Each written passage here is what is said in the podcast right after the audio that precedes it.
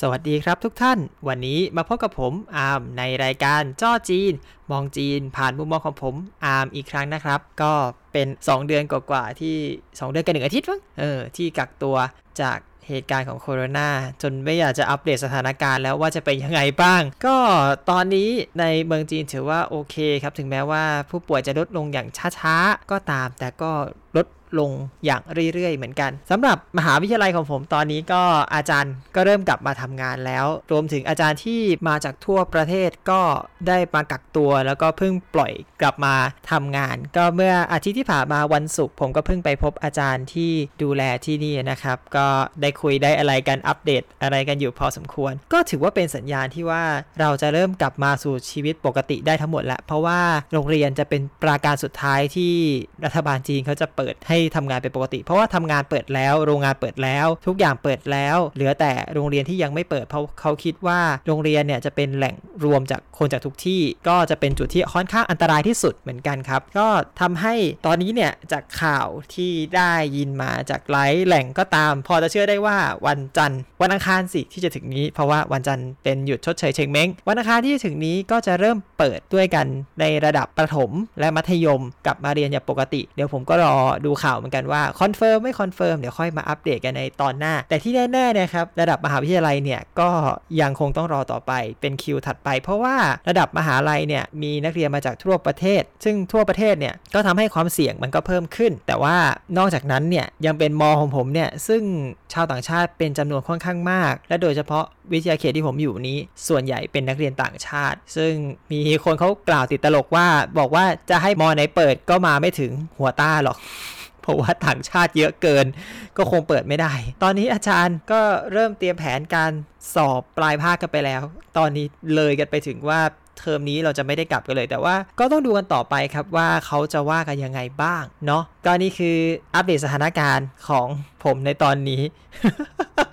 อ่ะมาสำหรับหัวข้อในวันนี้ตอนแรกผมก็คิดอยู่เยอะอยู่เหมือนกันว่าเอ๊ะรอบนี้เราจะพูดอะไรดีก็ไปสะดุดอยู่ที่ว่าอ๋อใช่เรายังไม่เคยพูดเรื่องภาษาจีนเลยก็พูดมาแล้วเรื่องว่า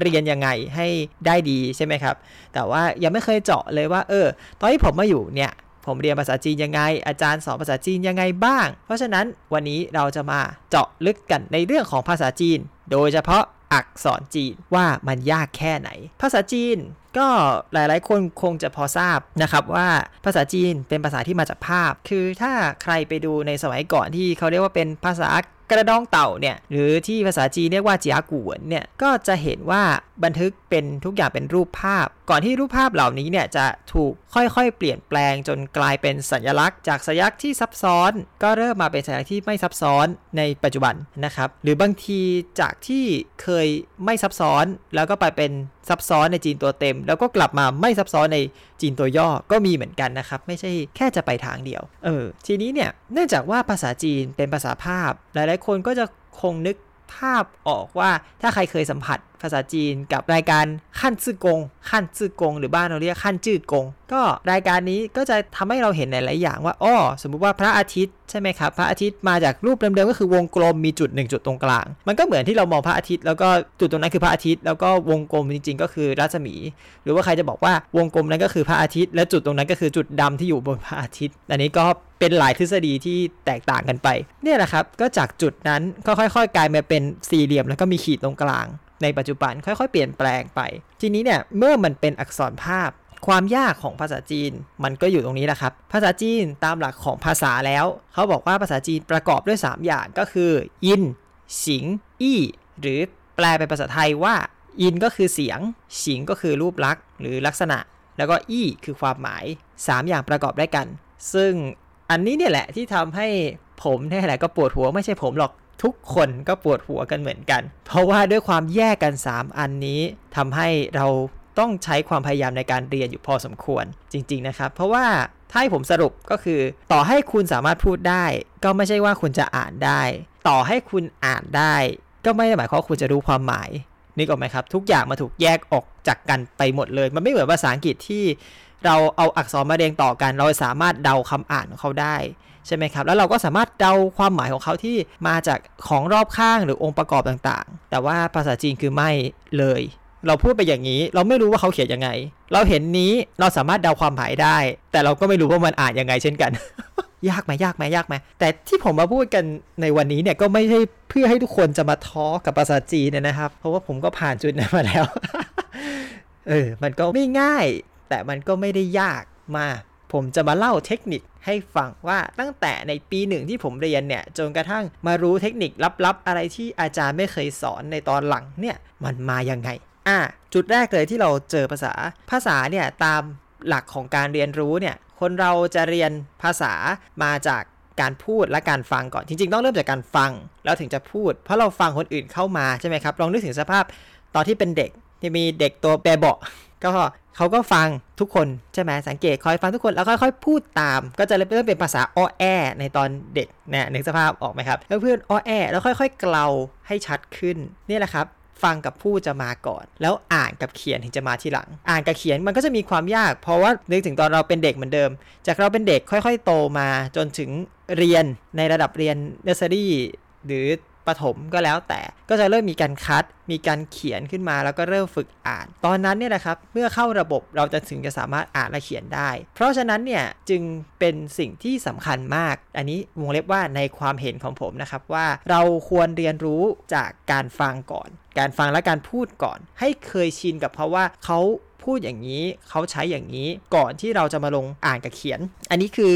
แนะนำสำหรับคนที่เรียนด้วยตัวเองนะครับเพราะว่าถ้าเรียนในระบบจะถูกบังคับสี่อย่างไปด้วยกันฟังพูดอ่านเขียนพร้อมกันในเวลาเดียวกันอันนี้ก็จะลำบากนิดนึงนั่นแหละครับก็เมื่อเราคุ้นเคยกับภาษาเพราะว่านึกสภาพว่าอักษรจีนเนี่ยภาษาจีนเนี่ยมีตัวคำพูดอยู่มีเสียงอยู่ไม่กี่เสียงก็อารมณ์เหมือนญี่ปุ่นญี่ปุ่นแค่ห้าสิบกว่าแต่จีนน่าจะถ้าจะไม่ผิดก็คือเพิ่มเป็นแปดสิบกว่ากว่าเสียงซึ่งมันก็ไม่ได้เยอะมากใช่ไหมครับแล้วก็มีสี่โทนอาอาอาอาก็ไม่ต่างจากไทยมากเพราะไทยเรามีห้าแล้วเพิ่มอะเข้าไปด้วยอะอะอะอะอะถูกไหมมันก็ไม่ได้ต่างกันมากจริงๆเราเรียนการพูดกับภาษาจีนค่อนข้างจะง่ายอยู่พอสมควรแต่ก็นั่นแหละครับถ้าเกิดเราเรียนอักษรถามว่าอักษรมีเยอะแค่ไหนเอาตัวเลขมาพูดกันเนี่ยมันจะน่ากลัวมากจากการสำรวจนะครับตอนนี้จำนวนที่มากที่สุดแล้วก็คอมพิวเตอร์ก็สามารถรับได้แล้วเพราะว่าเรามีคอมพิวเตอร์ที่ใหญ่ขึ้นแล้วมีจำนวนทั้งสิ้น แปดหมื่น กว่าตัวขอย้ำ แปดหมื่น กว่าตัวที่ไม่เหมือนกันด้วยนะครับผมฟังเลขนี้แล้วแบบตอนครั้งแรกก็เออแล้วแล้วเราจะเรียนรอดกันเหรอเราจะรอดไหมฮะโหลเราจะไหวไหมเราจะไปกันได้ไหมแต่ไม่เป็นไรครับทุกท่านเรามา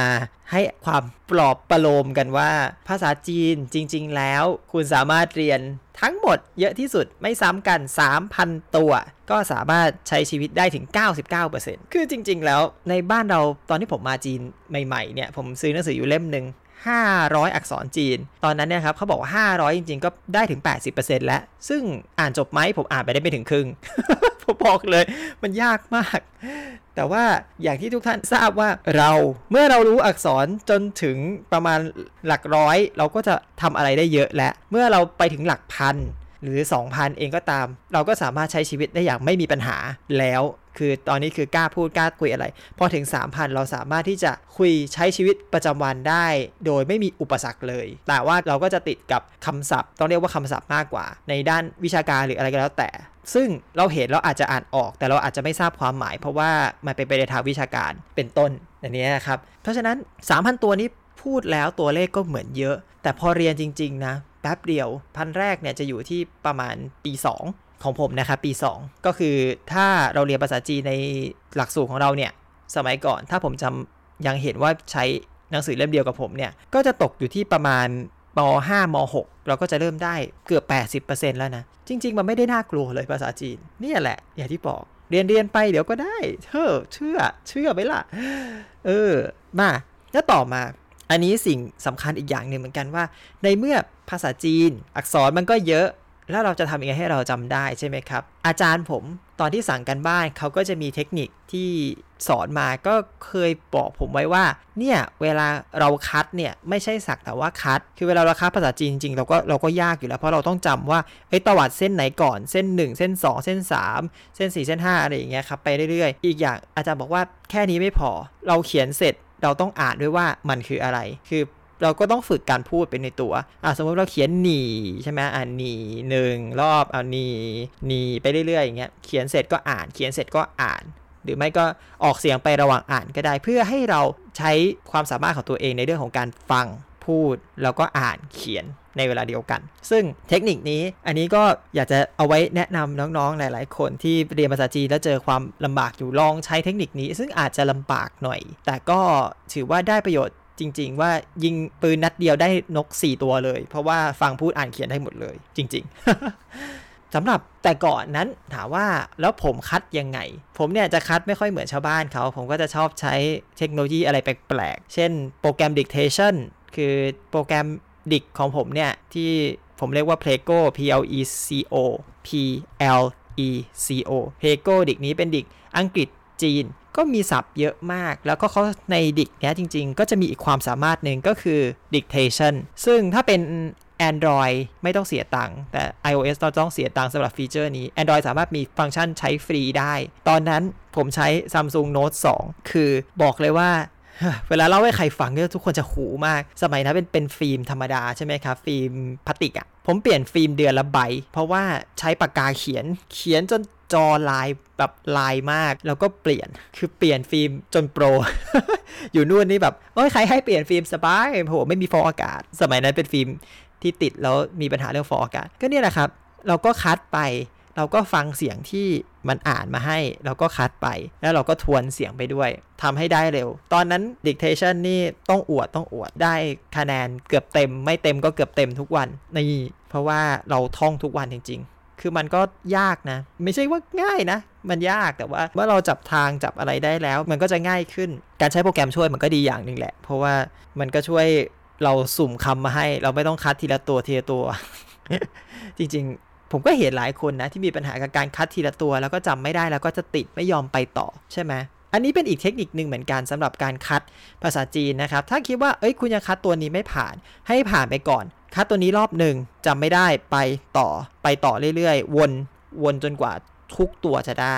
อันนี้ก็เป็นเทคนิคที่ผมใช้เหมือนกันถึงแม้ว่าจะใช้โปรแกรมสุ่มแล้วก็ตามผมจะคัดจนกว่าผมจะได้ ร้อยเปอร์เซ็นต์ จนกว่าผมจะจำได้ว่าตัวนี้เขียนยังไงนี่แหละครับทำให้เป็นการที่เราจะจำมันได้เนี่ยมันก็เกิดจากการฝึกนี่แหละพื้นฐานชีวิตครับยากจริงๆเลย ขอบ่นหน่อยขอบ่นอ่ะก็มาต่อที่ว่าจริงๆแล้วเนี่ยเทคนิคไม่ว่าจะเป็นยังไงก็ตามผมก็ต้องบอกไว้ก่อนว่ามันไม่มีเทคนิคตายตัวสำหรับทุกคนมันไม่มีสิ่งที่เรียกว่า perfect สำหรับทุกคนเพราะฉะนั้นเอ่อไม่ว่าจะเป็นน้องๆพี่ๆหรือผู้ฟังที่ฟังรายการนี้อยู่อยากกลับไปเอ้ยฝึกภาษาจีนลองไปฝึกด้วยตัวเองลองหาวิธีที่คิดว่าใช่แล้วก็ถูกกับตัวเองแล้วก็ลองคัดลองทำดูแล้วถึงตอนนั้นเราจะรู้ว่าอ๋อภาษาจีนจริงๆมันก็ไม่ได้ยากขนาดนั้นจริงๆนะครับสำหรับข้อต่อมามาเทคนิคที่ผมได้รับมาจากเพื่อนคนจีนโดยที่เราไม่เคยรู้มาก่อนเลยในวิชาเรียนเพราะว่าอาจารย์ไม่เคยพูดถึงเทคนิคนี้เลยแต่ว่าผมก็ไปรู้มาคือต้องกล่าวก่อนว่ามันมีปัญหาที่ว่าผมเนี่ยมีปัญหาในการอ่านในวิชาการอ่านตอนปีสองมากๆคือเวลาเราอ่านอ่านอ่านไปเราเรามีตัวที่รู้เราก็อ่านได้ใช่ไหมอ่านอ่านอ่านไปเจอตัวที่ไม่รู้ค้างเจอตัวที่ไม่รู้ค้างแล้วถามว่ายังไงล่ะอาจารย์บอกว่าเนี่ยถ้าเกิดไม่รู้คุณก็ดูเขาเรียกว่าเพียงผางปู้โฉวเพียงผางปู้โฉวหรือเขาเรียกง่ายๆในภาษาไทยว่าตัวประกอบมันทุกว่าสอนเกือบทุกตัวจะมีตัวประกอบเป็นส่วนหลักของเขาซึ่งอันนี้ต้องไปดูหนังสืออันเองนะฮะเพราะว่าเราอยู่ในพอดแคสต์เราไม่สามารถที่จะแสดงภาพให้ทุกท่านเห็นได้นะครับก็มีตัวประกอบเนี่ยทำให้เรารู้ว่าอ๋อเนี่ยเป็นไม้มีตัวประกอบเป็นต้นไม้อ่ะนี่มีไม้เป็นส่วนประกอบอ่ะนี่เป็นหญ้าอาจจะเกี่ยวกับดอกไม้เกี่ยวใบหญ้าเกี่ยวกับธรรมชาติอ่ะนี่มีไฟที่ท้ายอาจจะเป็นไฟก็ได้หรือจะเป็นน้ำก็ได้มีน้ำอยู่ข้างหน้าน้ำแน่นอนมีไฟอยู่ข้างหน้าเกี่ยวกับไฟแน่นอนเป็นต้นทีนี้อาจารย์ให้เดาอย่างนี้เพื่อที่จะให้อ่านไปได้แต่คือเราก็ติดอ่านออกเสียงใช่ปะเมื่อเราติดอ่านออกเสียงอะเราเราเห็นอักษรเราไปได้เรารู้ความหมายอาจารย์บอกให้ทำอย่างนี้เพื่อจะเดาความหมายไปได้แต่เราอ่านออกเสียงไม่ได้แล้วก็ค้างอยู่ตรงนั้นอะก็ค้างไปดิตัวตัวนี้อ่านว่าอะไรวะคือรู้พอจะเดาได้โอเคมันอาจจะเกี่ยวกับไม้หรือสักอย่างแต่อ่านว่ายังไงล่ะฮัลโหลอาจารย์ก็ไม่ยอมบอกจนกระทั่งวันหนึ่งผมไปถามเพื่อนว่าแบบเอ้ยเนี่ยจริงๆคนจีนเขามีเทคนิคอะไรปะ เวลาการอ่านตัวที่อ่านไม่ออกอ่ะเออคนจีนเพื่อคนจีนผมแบบตอบแบบชัดเจนเลยว่าเขาเรียกว่าไม่รู้ปูเร่นซื่อตู่ป้านเปียก็คือไม่รู้อักษรก็ให้อ่านครึ่งเดียวไอ้อ่านครึ่งเดียวอ่านยังไงอ่ะอ่ะเราก็กลับมาพูดกันอันนี้จากข้อมูลทางสถิติ เขาบอกว่าอักษรจีนในปัจจุบันส่วนใหญ่แล้วมากกว่า ห้าสิบเปอร์เซ็นต์ เผลอๆถึง แปดสิบเปอร์เซ็นต์ ด้วยซ้ำใช้อักษรตัดเพียนหางออกไปแล้วเนี่ยก็เป็นคำอ่านของอันนั้นแหละครับเกินครึ่งเช่นเอ้าอันนี้จริงๆต้องมีภาพประกอบถึงจะง่ายหน่อยเนาะเออเช่นแบบคำว่าป่าเนี่ยมันจะมีลักษณะทางซ้ายจะเป็นรูปมือจริงๆป่านี้อันนี้โดยปกติแล้วก็คือการเอามือจับของยาอย่างหนึ่งก็จะเป็นรูปมืออยู่ทางซ้ายใช่ไหมครับทั้งขวาอักษรจริงๆอ่านว่าป่าแต่อันนี้อ่านว่าป่าก็คือเห็นชัดๆว่าเอ้ยมันเป็นคำเดียวกันเลยแค่โทนที่ไม่เหมือนกันเพราะฉะนั้นเนี่ยในส่วนใหญ่ก็จะเป็นลักษณะอย่างนี้นะครับมีจำนวนหนึ่งเหมือนกันที่ในส่วนตัวอักษรแล้วอ่านปรากฏว่าไปคนละทางกับตัวที่มันเห็นอยู่ตรงกลางก็มี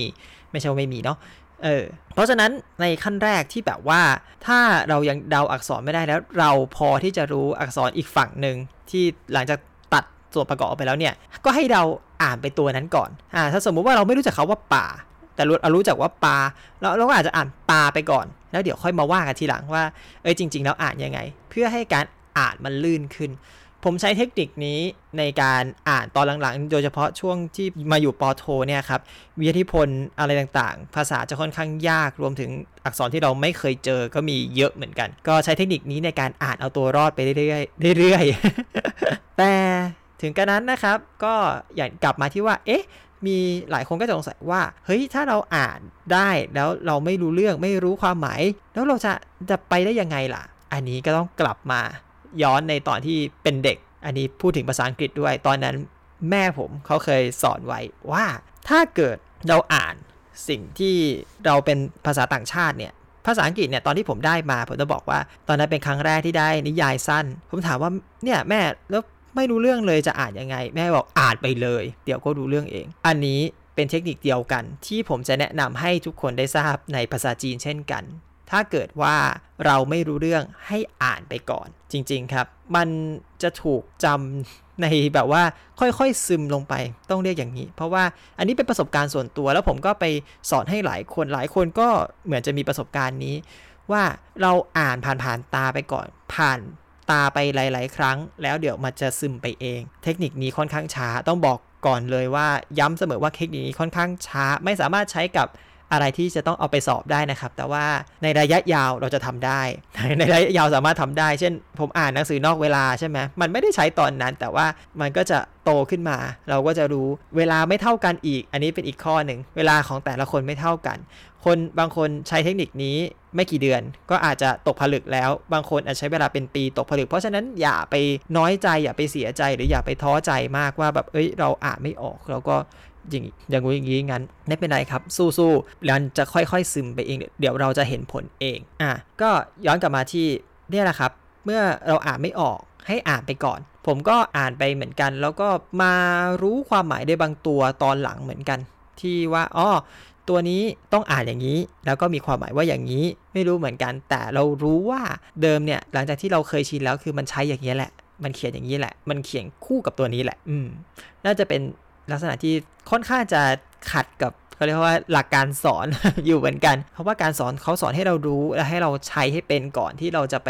ฝึกใช้ใช่ไหมครับแต่การเรียนรู้เนี่ยมันจะสลับกันเราจะเรียนรู้ก่อนแล้วไปลองผิดลองถูกแล้วจะถึงกลับมาว่าประมวลผลอีกทีนึงว่าสิ่งที่เรารู้ไปนั้นถูกหรือผิดแล้วก็จะกลายเป็นความรู้ที่เราจะสะสมต่อไปเอออันนี้เป็นเทคนิคที่อาจจะสับสนในหลายๆคนแล้วก็อาจจะมีหลายคนที่ค่อนข้างเห็นแย้งแต่ผมบอกเลยว่าถ้าใครไม่ยังไม่รีบมากหรืออะไรมากให้ทำความคุ้นเคยกับภาษาให้อ่านให้เขียนให้อะไรไปก่อนแล้วก็ค่อยๆขยับมาทีละนิดทีละหน่อยสักวันหนึ่งที่มันตกผลึกทุกอย่างมันจะดีขึ้นเองเป็นกำลังใจให้ทุกท่านมากๆครับเพราะว่าภาษาจีนมันไม่ง่ายจริงๆอันนี้ก็ต้องย้ำอีกทีภาษาจีนไม่ง่ายแต่ก็ไม่ได้ยากแล้วก็ถ้ามีโอกาสก็ฝึกฟังฝึกพูดฝึกฟังอะไรดูหนังก็ได้ตอนนี้ วี ที วี เริ่มดังแล้วได้ข่าววันก่อนใครไปแคปรูปมาจาก วี ที วี ไอ้ไม่ใส่ ซี จี ใค รตามใครตามอะไรก็รู้กันนั่นแหละครับ วี ที วี ดังแล้ว วี ที วี มีซีรีส์จีนให้ดูเราลองดูจากเขาก็ได้เราเขาพูดมาเราก็เก็บมาทวนใช่ไหมครับเราลองคิดตามว่าเขาพูดอะไรไม่ต้องรู้ความหมายก็ได้หรือเราจะดูความหมายก็ได้เพราะว่าจริงๆเขาก็มีซับไทยอยู่ข้างล่างแล้วเออเราก็สามารถจะใช้โอกาสนี้ในการฝึกการฟังก่อนแล้วก็การพูดตอนแรกอาจจะเป็นการพูดซ้ำของที่เขาพูดไปใช่ไหมครับแล้วเราค่อยมาอ่านค่อยมาเขียนอย่างนี้เราก็จะเรียนภาษาจีนได้แบบธรรมชาติธรรมชาติแล้วก็เนี่ยแหละครับสำหรับเนื้อหาในวันนี้ก็คงอาจจะไม่ได้เยอะมากเท่าไหร่เพราะผมเตรียมมาไม่อยากให้พูดแบบลงรายละเอียดมากโอ้ภาษาจีนมีการพัฒนามายังไงไปยังไงมายังไงตัวเต็มตัวย่อต่างกันยังไงตัวเต็มตัวย่ออาจจะมาพูดทีหลังได้แต่ว่าถ้าลงรายละเอียดเยอะมันจะน่าเบื่อเนาะมาเล่าประสบการณ์ดีกว่า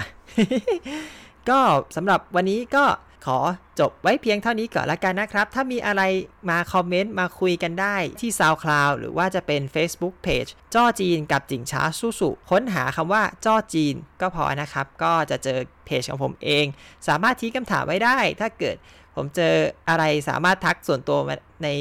ช่องแชทของเพจได้มาถามได้หรือถ้ามีอะไรที่อยากจะมาแลกเปลี่ยนหรือจะติติ้งชื่นชมก็แล้วแต่นะครับอยากจะแนะนำก็มาได้หมดเลยยินดีต้อนรับนะครับผมแล้วเจอกันใหม่ในตอนหน้านะครับทุกท่านสวัสดีครับไซเจียนโล